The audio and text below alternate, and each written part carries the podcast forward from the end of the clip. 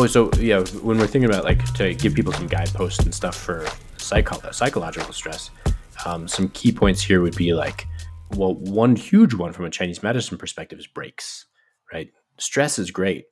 Like it doesn't matter if it's stress at your work, stress in your home, or something, but breaks, right? You see when when people don't have breaks, it leads to mania pretty darn fast. So um, that's one of the key things is is psychological stress good for us? Yeah it's great. We got to have the breaks. And it's way better to have regular breaks than the you know go work straight for like 30 days and then rest for 30 days. That's just so hard on the body.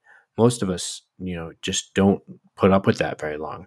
And you can you know you can see it. Actually i find um, uh, pilots and flight attendants depending on their seniority of course man they really run themselves dry I don't know if it's them choosing to do it, but their their job requires it of them. And so like they'll do like it's something crazy. Like you only have to be at home for like six hours or something before they can pull you on again. Uh, and get back to your next flight for and then they it's true you know flight attendants or something um, i think it's something like they generally only work maybe three max four days a week or something but you know you drive yourself into the ground for four days it doesn't really matter how much you rest on those three days so the idea would be kind of consistency would be a lot more ideal. And it, you know, when it when it comes to how we see them wearing down their body, and check out the flight attendant and probably pilot category. I don't know how if the demands are the same on them, but a lot of flight attendants, especially, um, and night nurses, both of these ones, they are just so prone to a lot of dermatological conditions, which tells you just how much they're stressing their circadian rhythm, their liver, and just wearing themselves down and generating a lot of blood heat. Totally. Well, I was going to say too, with the long, long stress, long break, you're probably long stressing while you're having excessive, you know, standing or whatever, and then you're long resting and you're excessively lying down or sitting on the other end because you you know you're like I I need this break I I need to like lie down but you're still lying down too much for for the day kind of thing. Um, you're absolutely yeah, right you're still deficient from overdoing it on the other way. So totally. It's like trying to catch up with sleep, right? Like don't sleep for three days and then just try and sleep all you need for those three days in one night. No, it doesn't work. And even if it did work, you'd be throwing your circadian rhythm so out of whack, it wouldn't really help.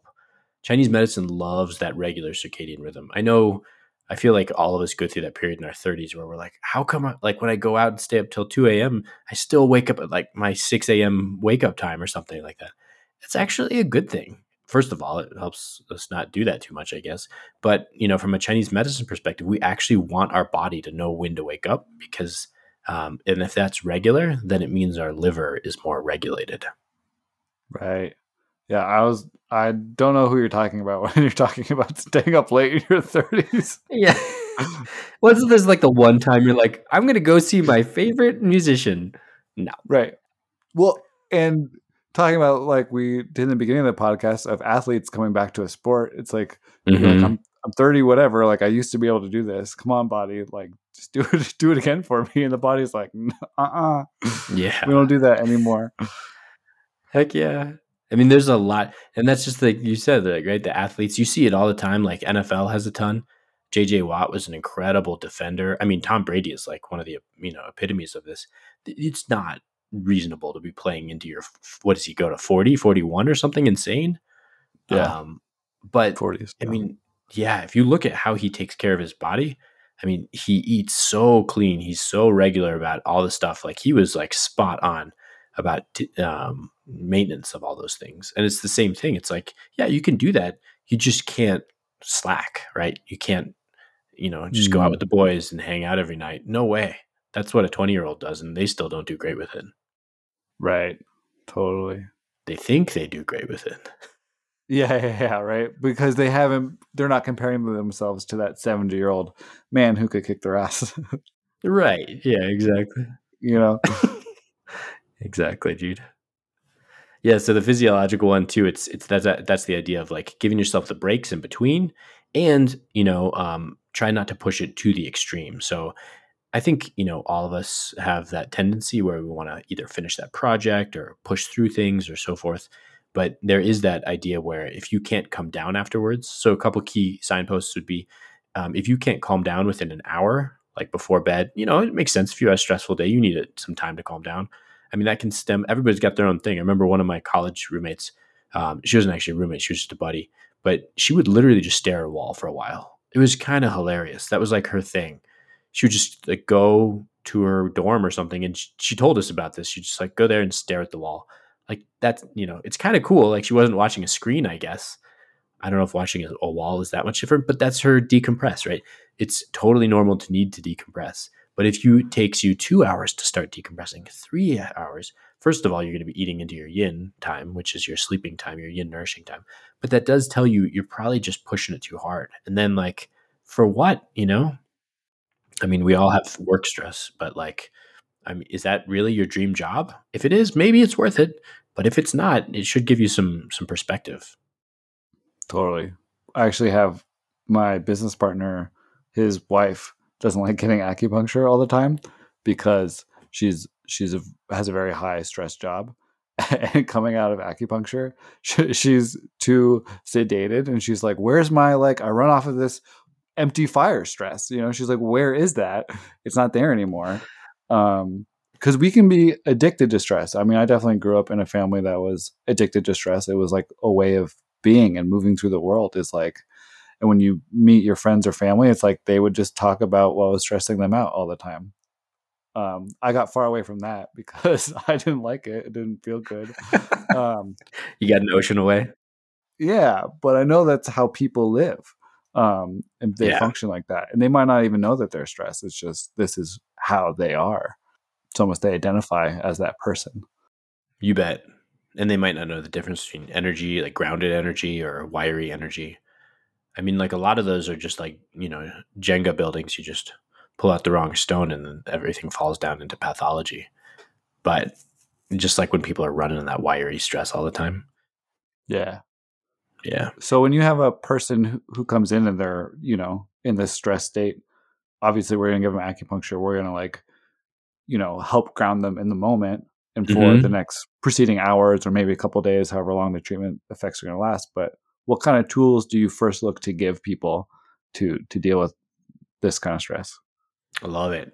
Um, so when it comes to like, let's just go with the ungrounded, kind of wired and tired scenario. There's some other stuff too, right? Like maybe they came in with skin problems or something else, but we'll just go with just ungrounded, feeling like they're running like an empty shell um, and they, maybe they've acknowledged it. Like they're like, man, I just got sick like two or three times in the last season. Like this doesn't feel like I'm I'm actually sustainably able to do this. So there's a couple key things that we would look for in that situation. Um, two biggies would be when we talk about ungrounded in Chinese medicine. Two of the big ones are are the top pulses, which are the lung pulse on one side and the heart pulse on the other. Are those bigger than all the other pulses? Because that should never be the case we never want our top pulse to be the biggest one. We always want the middle pulse to be the biggest one. Which means if the top pulse is the biggest, either their middle pulses are weak, possible, or and or their upper pulses are amped. And quite likely it's an and in that case, right? So for these people who are running around and like really wiry, um, you know, it's it's interesting. They might be like, "I need my wired energy. Where where'd you put that? Give me that back." Yeah what sort of weird magical acupuncture satchel did you store that energy in? and you're like, yeah, but how are you pooping? Um, you know, like let's bring it back to something really real. If you really think that that was a sustainable way to be, let's check out that digestive function. You know? Yeah, totally. And another one is just like you you can operate just as good. You just have to like it's just going to be different. It's just going to feel different, and that's yeah. okay. Like different is okay. You came in here because things weren't working. You wanted different. So here's different. It's not going to be comfortable, maybe, because it's not what you're used to. Totally. Yeah. So that's a big one. Is if the cun pulses are too large, meaning bigger than the guan pulses, cun pulses are the top two top. That's a one kind of um, unanchored. Another kind of unanchored is floating pulse, most notable usually in the liver. And so if you get a floating pulse in the liver, and a floating pulse means like you feel it really big when you set the finger on, like very notably the liver will be bumping more than the other two pulses. And then you press down and like it just like kind of dissipates roughly into nothing as you go down. Sometimes a little bit at the base, but like just way lower. Um, if it's truly nothing below it, then that's floating, but with what we also call like no root. Um, So floating by nature has less root, but if it's zero root, then that's worth noting in your in your diagnostic notes. So when it comes when people come in with those two conditions um, or kinds of this wired and tired, which are probably two of the biggest ones, Western medicine would probably talk about like something like adrenal fatigue. Although some Western medicine people hate that term too. I don't know what they'd call it, like cortisol, like flooding or something. Anyway, whatever they want to call it, they know it's not. This person's not working very well. Um, and if you see those things, then you would either descend and anchor a liver yang um, and put that liver yang back in. That's for that floating pulse. Or you would descend both um, the upper pulses. And that can be actually a couple different things, but it always means anchoring downward. So when I say a couple different things, I mean like if both the cun pulses are amped and the yang pulse, the kidney yang pulse below is not, it's really weak, then that tells you what you really need to do is not actually even strengthen this person. You need to reallocate their fire. And as you oh. might guess, we're talking about ministerial fire right here. Okay. And get it to descend. Correct. So the goal of the ministerial fire is to physiologically nourish their own kidney yang. This is an interesting point. I think we, I, I'm sure our listeners will figure this out. I, I don't remember what I say uh, most of the time. Yeah, it's just my thing. I, th- I I consider it like me listening to other people and not listening to myself. That's how I play it off. I just don't listen to what I'm saying. So if I ever repeat, sorry, peeps. Um, but this is the idea that we we know that basically how do we nourish kidney yin Nutrient dense food. That's like if you're eating a really good diet, some of that nutrition density should make its way to the kidneys. That's the rough explanation of how do we nourish our own kidney yin. But how do we nourish, nourish our own kidney yang? The ministerial fire needs to descend and warm our own kidney yang because you obviously would need a physiological way of nourishing both of those. Well, when that physiological fire from the heart gets stuck in the chest, guess what that feels like in pulses? Boom in liver, uh, I'm sorry, boom in lung and heart pulses up top, weak kidney yang pulse below. There is the other one though. There's also boom in pulses up top with kidney yin deficiency. This is another kind of heart and kidney not communicating, but it's more instead of the previous one was more of a formula we call Wendan Tang. Um, this other one is a different formula called Huanglian Jiedu Tang, uh, I'm sorry, not Huanglian Jiedu. It's uh, Huanglian Ejiao Tang. It's Huanglian to clear the heart fire above, and Ejiao to nourish the kidney yin below. You could also use something like Zhibai Di Huangwan. That's usually very effective as well. Uh, but the key there is you're looking for lower kidney yin pulse than kidney yang pulse. So I know that we went in a little pro bit there, but for you practitioners out there, that's a nice that's a nice little um, nugget to be able to use. Nice. I feel like once every couple weeks when I have new patients or something, something will happen in a day, and I'm like, oh, like I have to teach you how to breathe because they'll be breathing just all up in their chest, and I'll like have to introduce them to belly breathing, and then the rest of the day I'll just be like, well, I'll just teach everyone how to breathe today if if you don't know, if you haven't been taught, because we breathe mostly in our chest. I feel like out here in the West. Oh, 100 percent, man.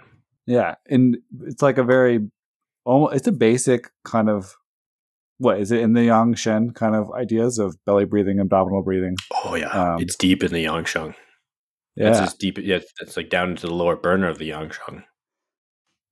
Yeah, and so just to have this simple idea of how to kind of uh, manage your physiology and your psychology all through this one practice, um, and then the far-reaching effects it has from digestion to your emotional state. Um, it's pretty amazing just for one one simple tool. Dude, Asher, you are spot on. Actually, just yesterday, I was working with a patient, and um, she knows she's she's been dealing with anxiety for a quite a long time. That's what she originally came with to me with, and um, some things spur it more than others, especially other health issues and so forth. Anyway, long long story short, the key here is I've been telling her, you know, belly breathing is part of it. Um, we've been doing some acupressure. Obviously, we do regular acupuncture and herb treatments and things but I was uh, during the treatment, I was telling her to belly breathe, and I, I showed her where to breathe to because she was. I was like, "Okay, can you try and breathe deeper?" And she just, like you said, she expanded her chest more, and I was like, "Yeah, that's no, that's it." And then she's like, "Okay, right, I know I'm supposed to do belly breathing," and so I was like, "So breathe in here," and she's like, "Oh, I thought it was supposed to expand my belly on the out exhale," and I was like, "Well, that's something I guess I should say to people because you are supposed to do it." Like it was just so it's so not normal that some people like it's so foreign to our modern culture that some people don't recognize or know that it's expand on the inhale. Now, technically, there is a difference between Taoist and Buddhist breath. We don't need to go into that detail right now. But the key here is most of us just want to expand that belly, like to the point where it's like a good inch out from where it was originally, maybe two, maybe two, right? We're not we're not trying to you know do beach body and abs at the same time as our deep breathing. Um no you want to you want a buddha belly. That's that's the goal. That's right. I mean exactly. It's fortuitous. Uh but i mean right away just like Asher said if you can just tie it to two things for people and you can tie it to so many but if you could tie it to two things um, from a western perspective calming the nervous system like just activate that vagus nerve. It's so so darn useful. And the second thing like asher said is digestion our digestion relies on that rhythmic pumping of the diaphragm. Without that it just does not work as well. From i think uh, all the practitioners will know this that from a chinese medicine perspective we actually attribute the pumping of the blood that first initial pump not to the heart. We, we attribute it to the lungs. When the fascinating thing is for all of you western um, medicine focused people, check out how many pulmonologists, the people who work on your lungs, know the circulatory system really well, cardiologists and so forth. They work hand in hand, and oftentimes it's the same doctor going back and forth between those because you can't treat, treat your lungs without knowing and understanding how to treat your heart system and so forth. So, from our perspective, it doesn't matter yeah, we that's what we call that first push. But don't also forget that that's that same push that's starting digestion and so forth. So really, really key. I mean, just so many different things. Um, there is a lot of meditations that people can do for that. So one that I try and teach a lot of my patients is the small circle of heaven, which has been. It's also sometimes called the microcosmic orbit. Very, um, you know, there's you can do it in lots of different ways. There's a b- bunch of nuance that you could focus on but a lot of people make it a little bit more esoteric than it needs to be. Shoot, we could even do it on an episode one of these days, but um, you don't need to get lost in the complexity of it. You just need to focus on a couple key points, and then you need to use your intention to circulate your breath, and that's about it. That is about it. If you can do that, you can fuel so much, like so much. I'm speaking. I've seen it. Uh, what my my um, main acupuncture uh, master, Dr. Guo, um, uh, I had uh, I was blessed with tons of great teachers. My advisor was amazing. I mean, Tuina acupuncture just so so amazing. My herbs teachers, actually teachers plural, and then acupuncture teachers plural too. But Dr. Guo is just was revolutionary in the way I thought about um, acupuncture and Chinese medicine. But anyway, Dr. Guo even ran us through the small circle of heaven one time. Um, he was in he was 80, 79, 80, yeah, one of the two. Um, and he was, you know, very small human, I think he was like five four probably. Um, just robust, like rosy red cheeks, never ran out of energy. You're like, dude, how come you're 80 and we're rushing to keep up to you? And like he'll just like walk through rooms, fixing everybody, walk back out, you know, and you're like, oh my God, just so much efficiency stuck into one small human. Um, and he's so he's so nice, man. Like he's like you can tell how well he's living his life because like he's always playful, you know he's without a doubt. No one in their right mind would ever not say he's in like the top echelon. Like I'm literally talking like top, like top 40 or 80 practitioners in the world of acupuncture. Um, I remember one time he came to one of uh, this this lecture thing at the biggest lecture hall at my university, which was pretty big. I think my university had about thirty or forty thousand students, which, considering it's just Chinese medicine, that's a pretty big university. Oh, it's huge. Yeah, yeah. And uh, so our largest lecture hall, we were doing this like lecture conference series, and he was the second speaker that day. Um, and so he walks up there and he literally starts off, obviously in Chinese, he starts off with like this phrase is called Banmen Nongfu. Um, he's, they, uh, he's like, so I'm out here. I'm like, it means like I'm, I'm kind of speaking to experts and I'm going to embarrass myself because you guys all know more than me. And he's like, yeah, I just know a little bit of acupuncture. That's what he said too. And, and literally, I'm not joking. The entire faculty of the acupuncture department, which was there, they all scoffed at the same time. They're like, are you, like, are you serious? You know, if you don't know acupuncture, we don't exist. Like, we don't even count as functional humans. Like, that's there's just not even a line that could connect us to there.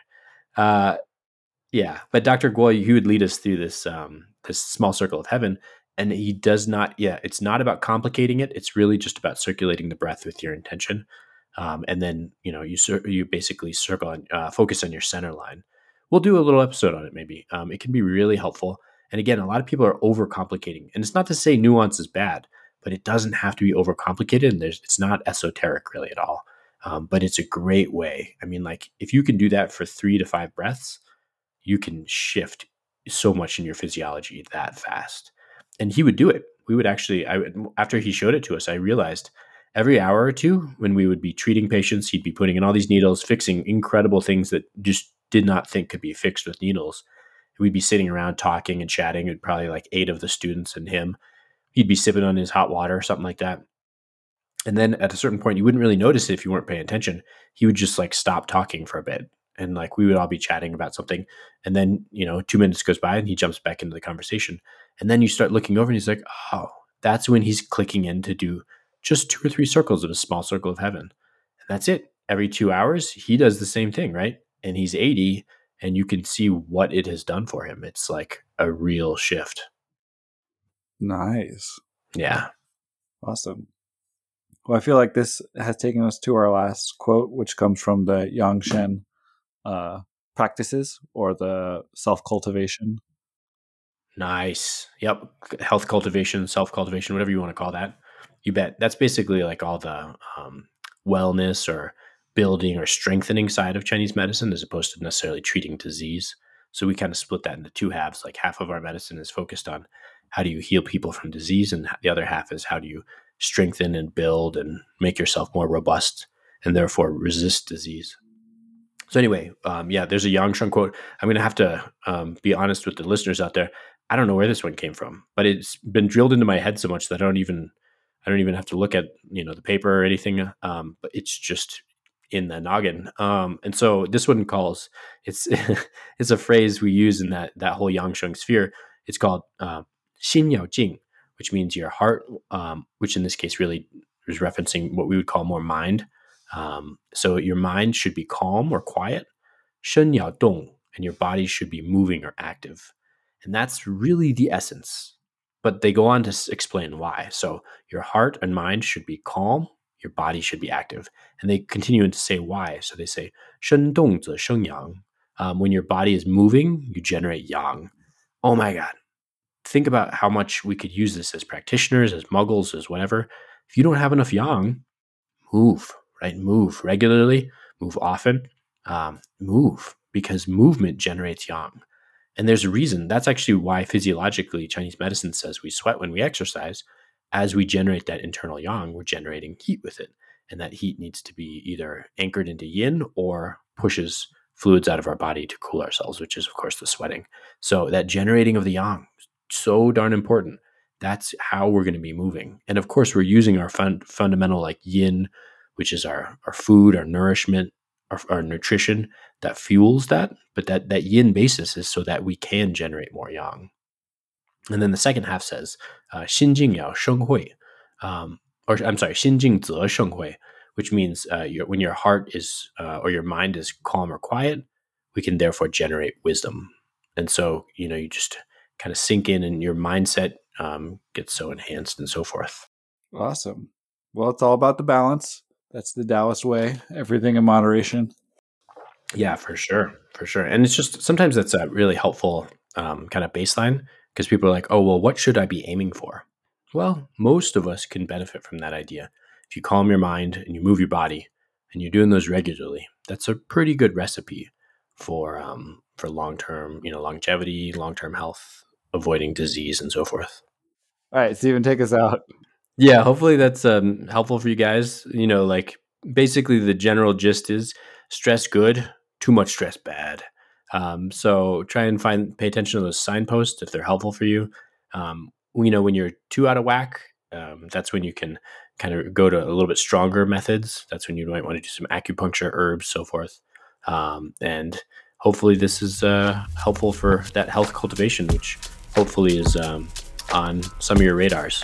We'll catch you guys next week. Yep. See you guys on the mountain. On the mountain.